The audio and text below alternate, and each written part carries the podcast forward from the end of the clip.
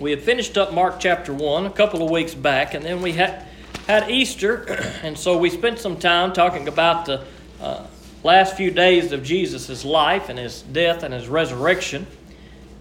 And now that we're past Easter, we are going to jump right back into Mark. Mark chapter 2. We'll look at the first uh, 12 verses this morning, Lord willing. We'll make it all the way through. Just a quick recap of chapter 1. We were uh, introduced to Jesus in his ministry there in the second half of Mark chapter 1. That's what we had talked about uh, the last couple of weeks we were in Mark. And we talked about Jesus and the healings that he was doing. Uh, he had had some disciples that he had called to follow him.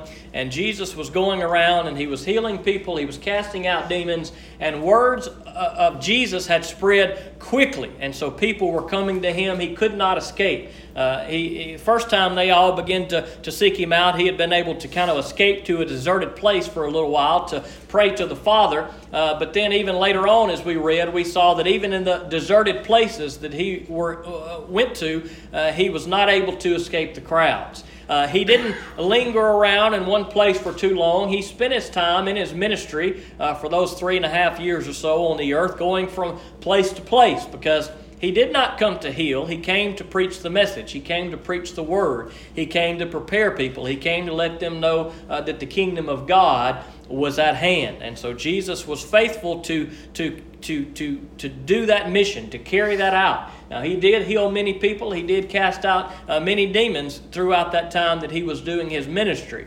But his main goal, his main focus, uh, was to uh, preach and teach the word to the people, to let them know that the kingdom of God had come. Now, in chapter 2, uh, we continue on uh, uh, kind of along those same lines of Jesus' healing and the people coming to Jesus. Mark chapter 2, verse 1. When he entered Capernaum again, after some days, it was reported that he was at home. So many people gathered together that there was no more room, not even in the doorway, and he was speaking the message to them. Then they came to him, bringing a paralytic, carried by four men. Since they were not able to bring him to Jesus because of the crowd, they removed the roof from where he was. And when they had broken through, they lowered the mat on which the paralytic was lying. Seeing their faith, Jesus told the paralytic, Son, your sins are forgiven. But some of the scribes were sitting there, thinking to themselves, Why does he speak like this? He's blaspheming. Who can forgive sins but God alone? Right away, Jesus understood in his spirit that they were thinking like this within themselves and said to them, Why are you thinking these things in your heart? Which is easier to say to the paralytic, Your sins are forgiven, or to say, Get up, pick up your mat, and walk?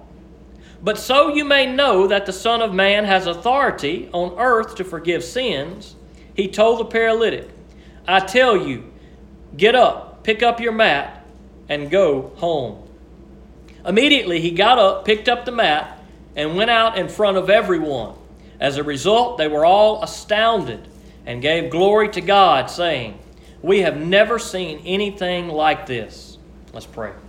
Father God, we come to you this morning, and I pray that your words would speak to us today. God, I pray that as we've heard your word read and as we focus on it and think about it in these next few minutes, God, I pray that we would see Jesus for who he is, that we would recognize his authority, dear Lord, as he tried to show those who were seeing him years ago when this event took place, God. They were, he was trying to show them his authority, who he was, dear Lord. And I pray that as we read the same words, that we see the same Jesus, that we see that he is the one in authority, that he is the Messiah, God, that he is your son. And God, I pray that you would just take away any nerves, any pride, any worries, any things that, that may be in my heart, God, that may hinder me from preaching and teaching in a way that's going to bring glory to you. I pray that you would remove those things from the hearts of each one in here if there's anything that we brought into this place. And I pray, God, that you help me to be a, a, a, good preacher of your word this morning, that I would bring out truth in your word, and that everything that is preached in this place today would bring glory to you. I pray that you hide me behind the cross. Give me the words to say. In Jesus' name I ask it. Amen. Amen. Here we are introduced to a story that maybe some of you have heard. It's a pretty amazing story. A story of, of four friends who had a who had a friend who was a paralytic and, and they couldn't get in to see Jesus because the crowds were so big that they removed the roof from the building that Jesus was in. And that's the story we look we are looking at today. Let's look in more detail at these scriptures and kind of break down uh, this passage and what it says. in verse 1. When he entered Capernaum again after some days, it was reported that he was at home. Now, I don't know where home was for Jesus. It could be that when it says Jesus was at home, maybe he had a place that he called home. Perhaps it was Peter's home. They had been in Peter's home earlier in Mark when they went and Jesus healed Peter's uh, mother in law. So I don't know where this home was or who this home belonged to.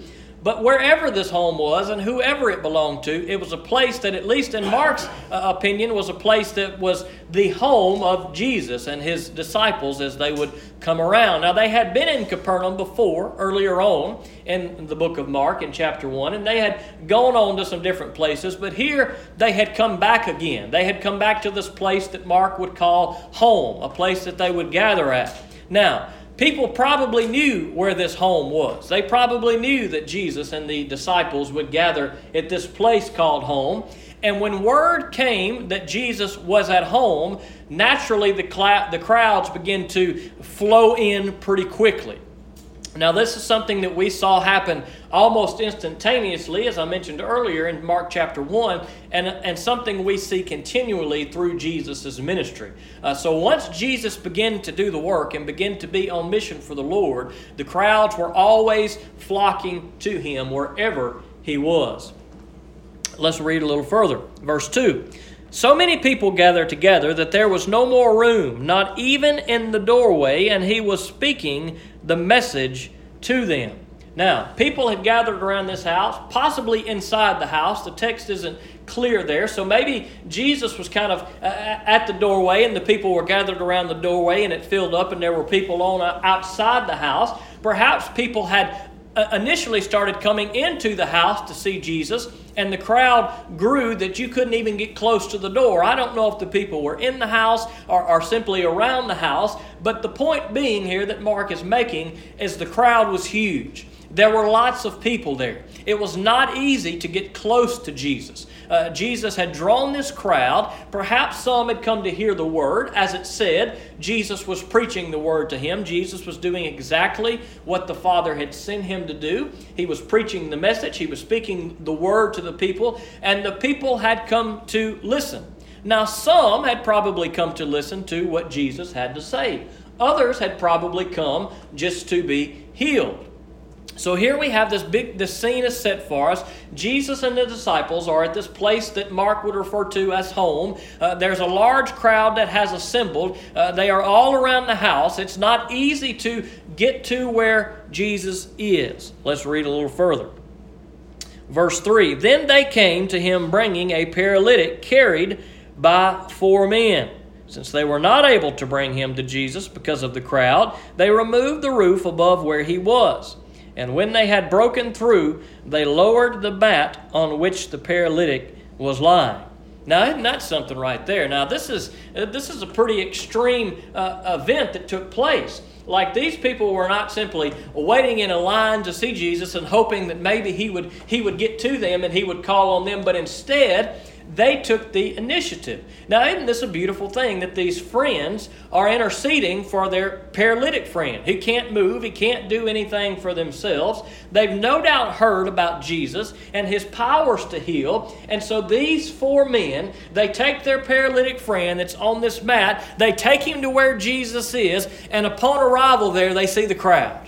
What are we going to do? We can't get to where Jesus is. And so, obviously, one of them had the thought, well, we need to come from above. There probably wasn't any people on the roof, and so they decided we need to, to do what we can to get our friend in the presence of Jesus so that he may be healed.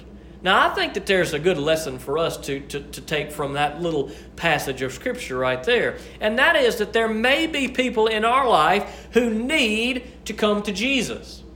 And God may be calling us, or He may have given us the opportunity and the ability to, in some way, lead them to Jesus.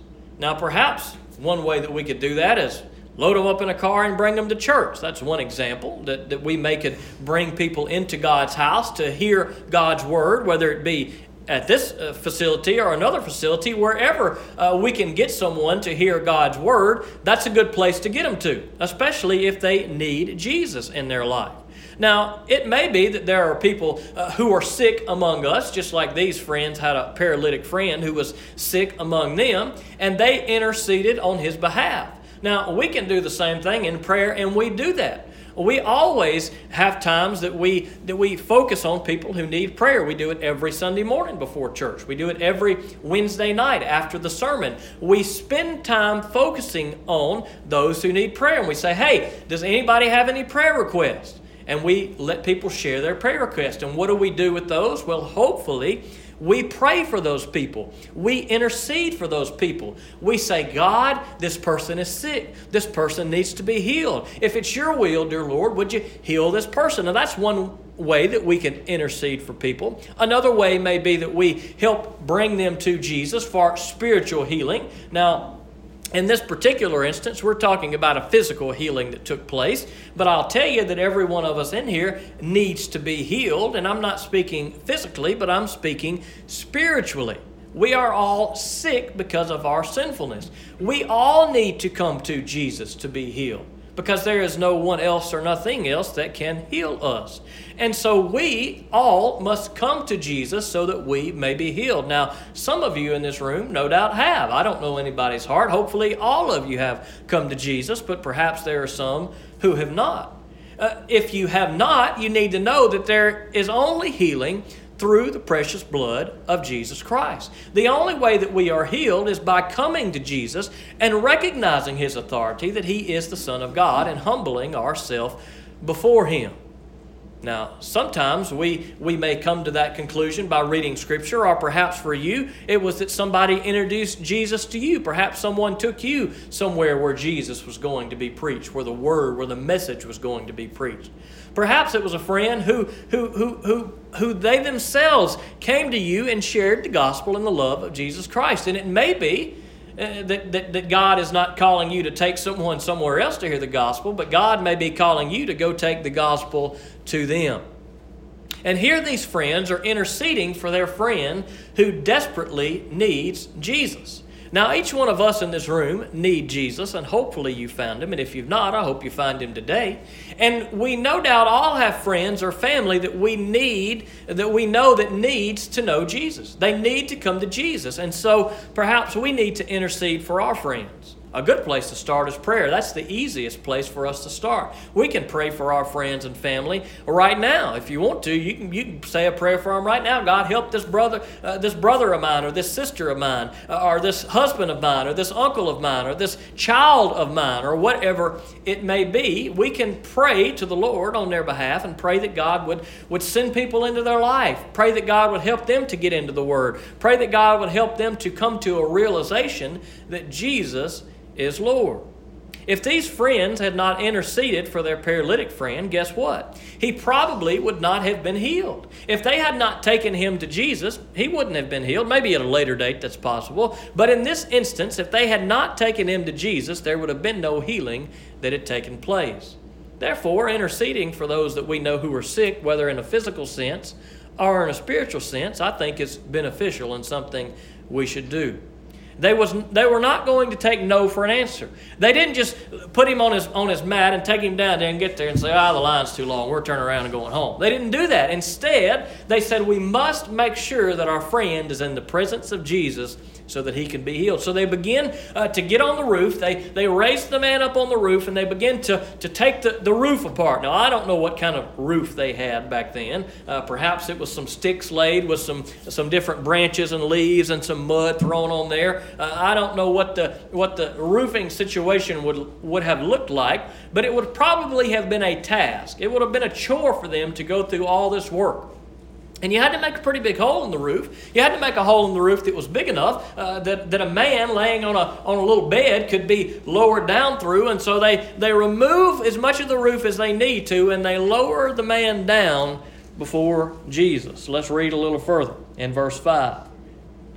Seeing their faith, Jesus told the paralytic, Son, your sins are forgiven. Now, this is an interesting verse and one that we need to talk about for just a second because here was a man who was physically sick, but Jesus didn't say, You're healed, get up and walk. Instead, he chose to say, Your sins are forgiven. Now we know because we've already read the passage that Jesus had a specific reason for doing these things the way that he did them. So here Jesus sees this man who is lowered down, and it says that seeing their faith, that is, the four who had brought the man and lowered him down to Jesus, seeing their faith, Jesus said, Your sins are forgiven. Now, we need to be careful not to take this verse out of context in a couple of ways. I think there are a couple of ways that if we were just to read this verse uh, just by itself, that we may could, could, could make some assumptions that I don't believe are true there. One is that, that, that we can have faith that could save someone else. I don't think that that's what Jesus is, is saying here, that, that through our faith we can save other people.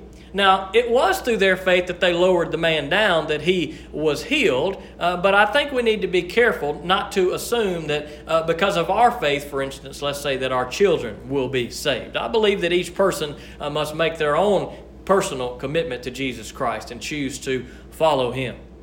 Now, the men who brought uh, the, the paralytic man no doubt had faith, or they would not have brought him. But praise the Lord, they did bring him. And Jesus, upon seeing their faith, said, Son, your sins are forgiven. Now, that begs another question that may come to mind, and that is Was this man paralyzed because of his sins? Maybe Jesus was saying, Your sins are forgiven because this man had sinned and it had caused him to be paralyzed. And Jesus is saying, Hey, your sins are forgiven, therefore you're not going to be paralyzed anymore. Now, that may be true. I won't discount the fact that I, I, believe that there probably are times that things that happen to us may be a result of something that we have done. I won't discount that fact. But I do believe we must be very careful when we think about things like that because I don't believe that every sickness someone uh, may, may contract is a result of a sin that they've done in their life. And that is, well, we may be tempted to say, oh, that person's really sick with really bad cancer and they're really suffering. Therefore, they must have sinned greatly. I think that's a very dangerous uh, thought for us to have and think about. I do believe that there may be times that there are things that occur and happen to us as a result of our sin, but I do not believe that always to be the case. There are many good Christian men and women who are suffering in this world today from cancer, who suffer, who have suffered greatly. Maybe even loved ones that we know in the past that have that have suffered greatly because of those things. But I don't for a second think that that's God punishing them for what they have done. And I believe it's dangerous for us to begin to look at people and say, well, boy, I know what they do. They must be really sick because of this, because of that, and because of the other. I don't believe that that's at all what Jesus is implying in this verse. And I think that's clear from the context of the whole passage. But if we were to read a verse like this out of context, we may have that same assumption. Now, we see in Scripture that this idea of, of sin and a physical ailment that was taking place in somebody, uh, this was not an uncommon theme to think that there would be some kind of punishment based on the sinfulness uh, that people committed here in this life, not just in the life to come. Uh, in John chapter 9, Jesus uh, and his disciples encounter a blind man, and his disciples ask him this question uh, Jesus, for, for what reason is this man blind? Who sinned and caused him to be blind? Was it his mother or was it his father? Now, Jesus would go on to say it was neither his mother or his father. It was so that a work could be done to glorify the Lord. But the thought was there in the disciples' minds. That is, hey, somebody must have sinned. This blindness, this physical ailment may be a result of sin. But Jesus said, nope.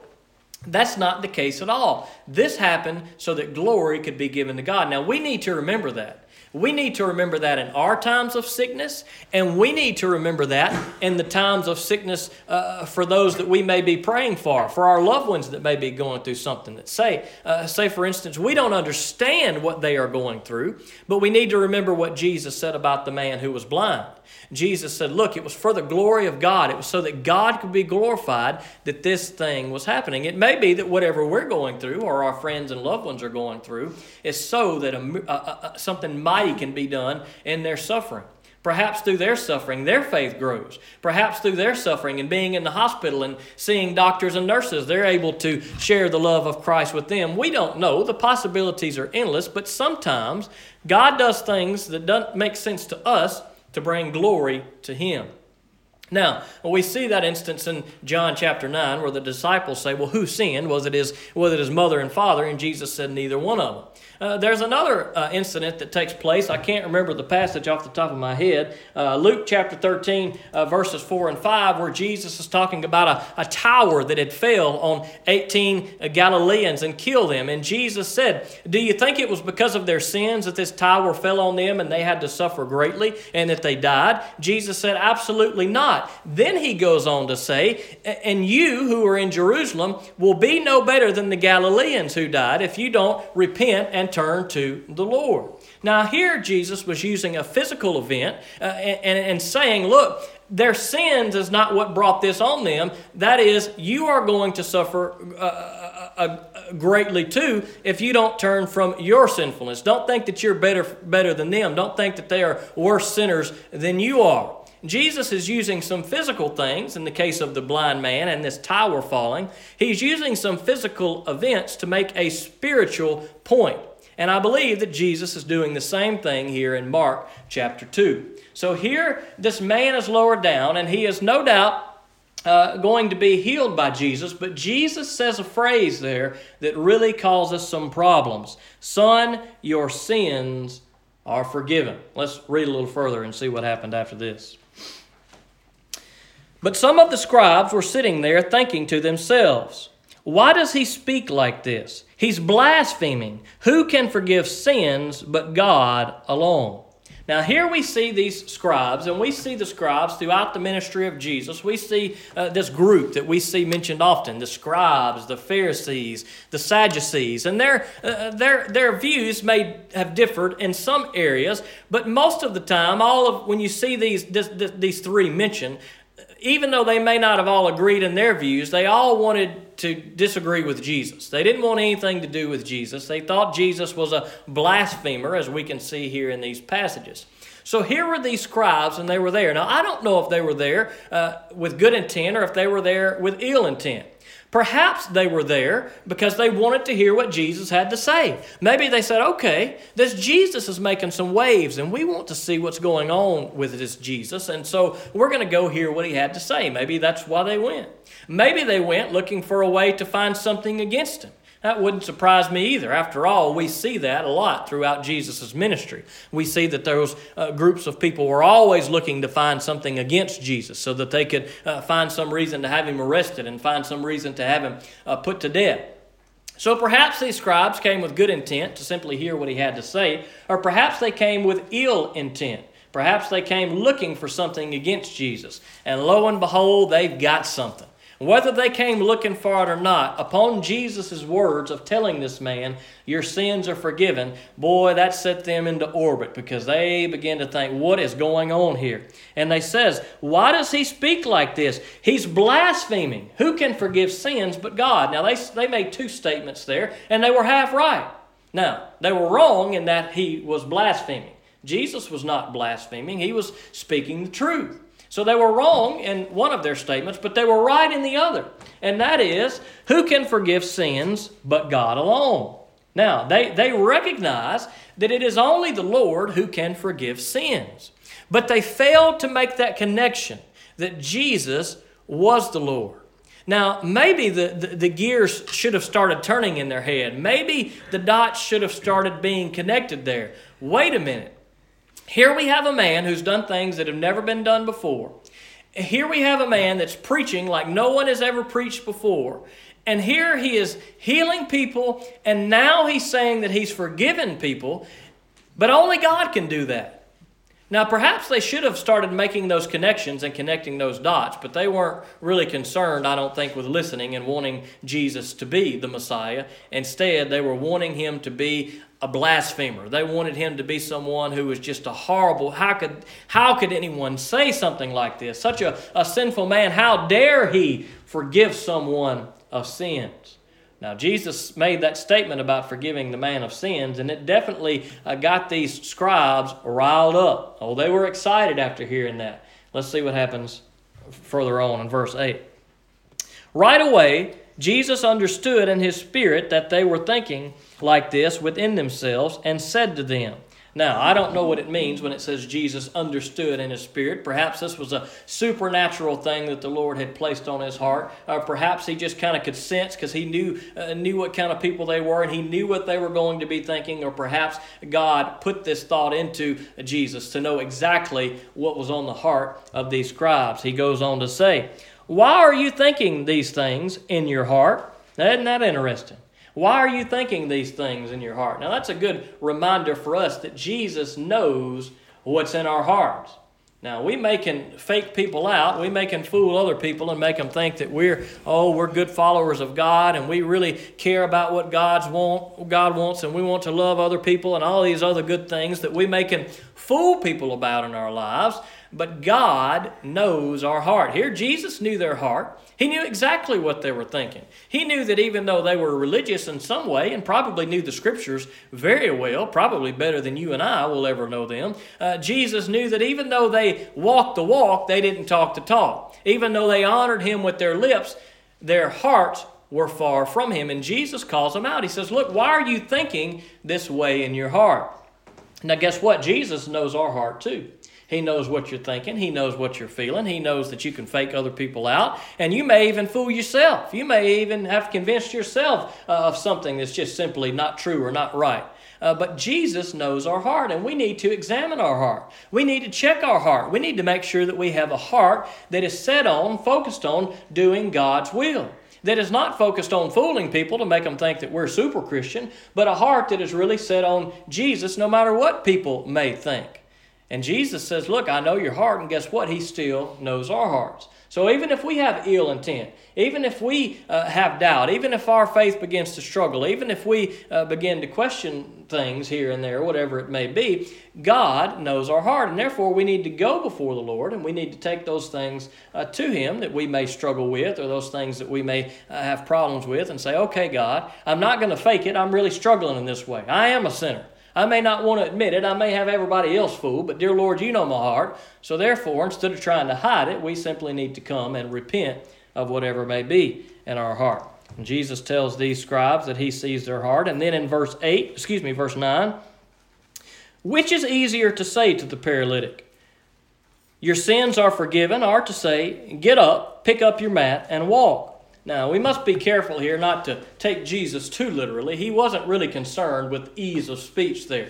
He wasn't asking them a, a, real question what's easier? He, he, he wasn't wanting to, okay, well, let's count the letters and let's see which one's shorter. Let's see which one uh, is the easiest to pronounce. Jesus wasn't saying, well, which one of these phrases is, is the most difficult? Jesus was not concerned with the ease of speech there. He was making a point. He was about to use this physical event to make a spiritual connection to them so that their eyes may be opened and they may understand and see what was taking place. Now, the question to that, uh, excuse me, the answer to that question really is neither. What's easier to say? Well, neither one's easier to say. They're both easy to say. You can say anything you want to. I could say anything I want to. I could say, all right, what do you want? You want a mansion? All right, I, there's a mansion for you in, in this other country. I've got it. I can say that, but it's not actually true. I can say, point to a star in the sky. You want a star? You point to one, I'll say, oh, that's your star. What do you want to name it? We're naming it as yours. I'm giving you that star. Now, I can say those things. I can make those kind of claims. And anybody can say anything. But anything's easy to say, but it's can you do it that makes the difference. Now, that's the point that Jesus was making here. He's saying, look, it doesn't matter what I say. And then he goes on to explain a little more about what he said. It didn't matter what he said, it mattered what he was able to do, and he was about to show them what he could do. Verse 10 But so you may know that the Son of Man has authority on earth to forgive sins, he told the paralytic, I tell you, get up, pick up your mat, and go home. Now, Jesus is using this physical event that took place, this physical ailment, he says, Look, what does it matter what I say? Is it easier to say one or the other? Nope, it's not easier to say one or the other. But so that you may know that I have authority, now I'm going to say what you want me to say. Now, Jesus could have simply come and said, I forgive you of your sins, but they weren't going to recognize that authority. Now they probably uh, they probably should have been recognizing that to some degree. They probably should have been understanding and recognizing what was going on just by the miracles uh, that, that he was doing. But they needed to be spurred on a little bit. They needed to be jarred a little bit. Perhaps Jesus knew by making the statement, "Son, your sins are forgiven." Perhaps he knew what was going to occur. He knew the thoughts that were going to be in their mind. He knew that maybe they needed that help to make that connection between who he was and the authority that he had. So he says, Your sins are forgiven. They say, Only God can forgive sins. And he says, But so that you may know that I have the authority, so that you may know that I'm not a blasphemer, so that you may know that I am the Son of God, that I am God in the flesh, so that you may do those things, pick up your mat and go. Get up, get out of here, go home. And the man got up and he walked out through the crowds. And everyone, it says, was astounded. They were astonished at what had taken place. Here was the Messiah. He had come, the one who had been prophesied about for hundreds of years. He had finally come, and some were choosing to accept him, and others were finding ways to find fault with him. Others were finding ways to reject him. But Jesus said, Know my authority. He was helping them, I believe, and maybe, maybe I'm wrong in this, but I believe Jesus was helping them to make that connection between who he was. He said that he was the forgiver of sins to get their minds twisting and turning so that he could take that event that took place and say, okay, you want to see what I can do? I can forgive sins. You want to know that I have authority? Watch this. Get up and walk. They should have recognized Jesus' authority by the healings that he was doing, by the demons that he was driving out. After all, the text says on multiple occasions that nothing like what Jesus was doing had ever been done before. No one had ever seen these things before. And here Jesus was giving another little clue, another little piece. He was, he was helping them to see who he was. Now, up until this point, he had driven out demons, he had healed people of the sick, uh, the sicknesses that they had, but now Jesus is trying to help them understand what really matters. His authority is not just over the sickness of this world, his authority is not just healing those who are diseased and healing those who are demon possessed in a physical sense. Jesus' authority and desire was to heal those who needed healing spiritually. Now, he healed a lot of people physically, but that's not what Jesus' main concern was. Yes, he has authority over our sickness, and I pray that God does heal those that we pray for, uh, those that do have sicknesses. But that's not the most important thing about God's authority. The most important thing about the authority of our Savior is that he has authority to forgive us of our sins. And some of the people of Jesus' day, when they saw this, they missed that point. They missed the significance of that. They didn't understand what Jesus was saying. They didn't want to accept what Jesus was saying. Now, no doubt there were many who did follow Jesus, that's for sure. But there were some that didn't. But Jesus shows us in this passage not only does he have authority over the worldly things, not only does he have authority over the things of this life, but he has authority over the life to come. Not only does he have authority over sickness, but he also has authority over death. Now, I don't know what's the authority in your life, but we all have a choice to make. Who is our authority? What is our authority? Is there something else that we that we follow, something else that we devote our, devote our attention to? Is there something else that drives us to do what we do? Is there some authority in our life that's not Jesus? Because guess what? There is no authority apart from Jesus. Jesus Christ is King of kings and He is Lord of lords. He has sealed His authority by dying on a cross and shedding His blood and being raised three days later by God the Father. Jesus has, has sealed that. He's established that. He has shown that His authority is reigning and will reign for all of eternity. Now, I don't know who's the authority in your life, but I know Jesus wants to be the authority in your life. We need to be humbling ourselves before Jesus. We need to recognize what Jesus says in these words. We need to recognize that He was who He said He was. That he, that he did come to heal, but more importantly, he came to preach the message. That he did heal in a physical sense, but more importantly, he came to heal your soul. He came to forgive you of your sins. He came to make you as white as snow. He came to make you as clean as He could make you. He came to make you pure. He came to cast your sins as far as the east is to the west. And the same man that healed the paralytic that was dropped down through the roof is the same man, the Son of God, who can heal you for all of eternity. Now, Jesus is the only one in this world who has authority, but who has authority in your life? If it's not Jesus Christ, I tell you today, you need to recognize who He is. You need to know that so you can see the Son of God has authority, we need to recognize who He is. And we see that through all of the miracles He did, through all the words that He preached through us in God's Word. We see that He is who He said He was. We see it all throughout the Scriptures, and let us not be those who miss it. The people of Jesus' day, they continually miss these little things. At least some of them did. Even in this passage, Jesus refers to himself as the Son of Man. Now, this should have been a clue to them as well. In Daniel chapter 7, verse 13, uh, there's a prophecy about the Son of Man coming. And guess who that prophecy is about? It's about Jesus Christ. And Daniel refers to this figure that he, as he sees, as a Son of Man. Now, Jesus refers to himself, as you will see if you read through the New Testament, as the Son of Man, I think over 70 times. I think Jesus refers to himself as the Son of Man more than he refers to himself uh, by any other title. Even the clue was there that they should have known okay, what did Daniel say in his book? What did he say about the one who was coming? Who was he called? He was called the Son of Man. And here Jesus refers to himself as the very Son of Man.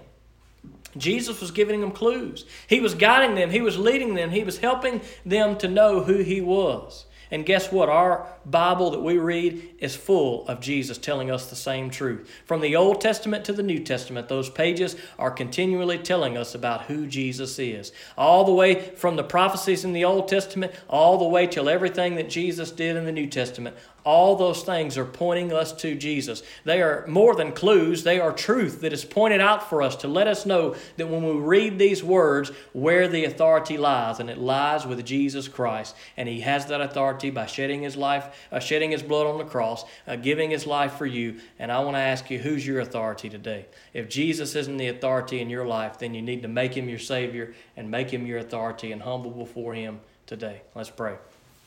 Father God, we come to you this morning. I thank you for uh, your words, and I pray that you would just uh, bless these words today. And I pray that you help us not to miss the significance of what took place here, dear Lord. There were some that did miss that significance, there were some that questioned who you are. But, dear Lord, let us be those who read your word and see what you do and hear what you do. Let us be those who recognize you for who you are. God, let us know that you are the Son of God. Let us know that you are, that you have the authority the authority to forgive us of our sins, dear Lord. You weren't just a man that said you could forgive sins, but you were a man that proved it and saw to it that that could take place by the shedding of your blood. So, God, I pray that if there's one in this room today that has never accepted you, God, maybe they realize today for the first time that they are sick and need to be healed. God, I pray that you would just help them just, just to come to you. I pray that they would come come to Jesus, that they would be healed of their sins, dear Lord, because there is healing in no one else. God, I pray that maybe there's some in our life, some that we know, some that you put in our path. And dear Lord, maybe they are sick. Maybe they're sick physically, maybe they're sick spiritually. They're lost without you. And God, I pray that you would help us to, to be faithful friends to intercede on their behalf, dear Lord. We know that they need Jesus, even if they may not realize it. And God, maybe they need a little help. So, God, I pray that you would help us to intercede for those God, in our prayer life, that we pray for the sick, that we pray for those who are lost. God, maybe you give us the opportunity and the ability to share something with them.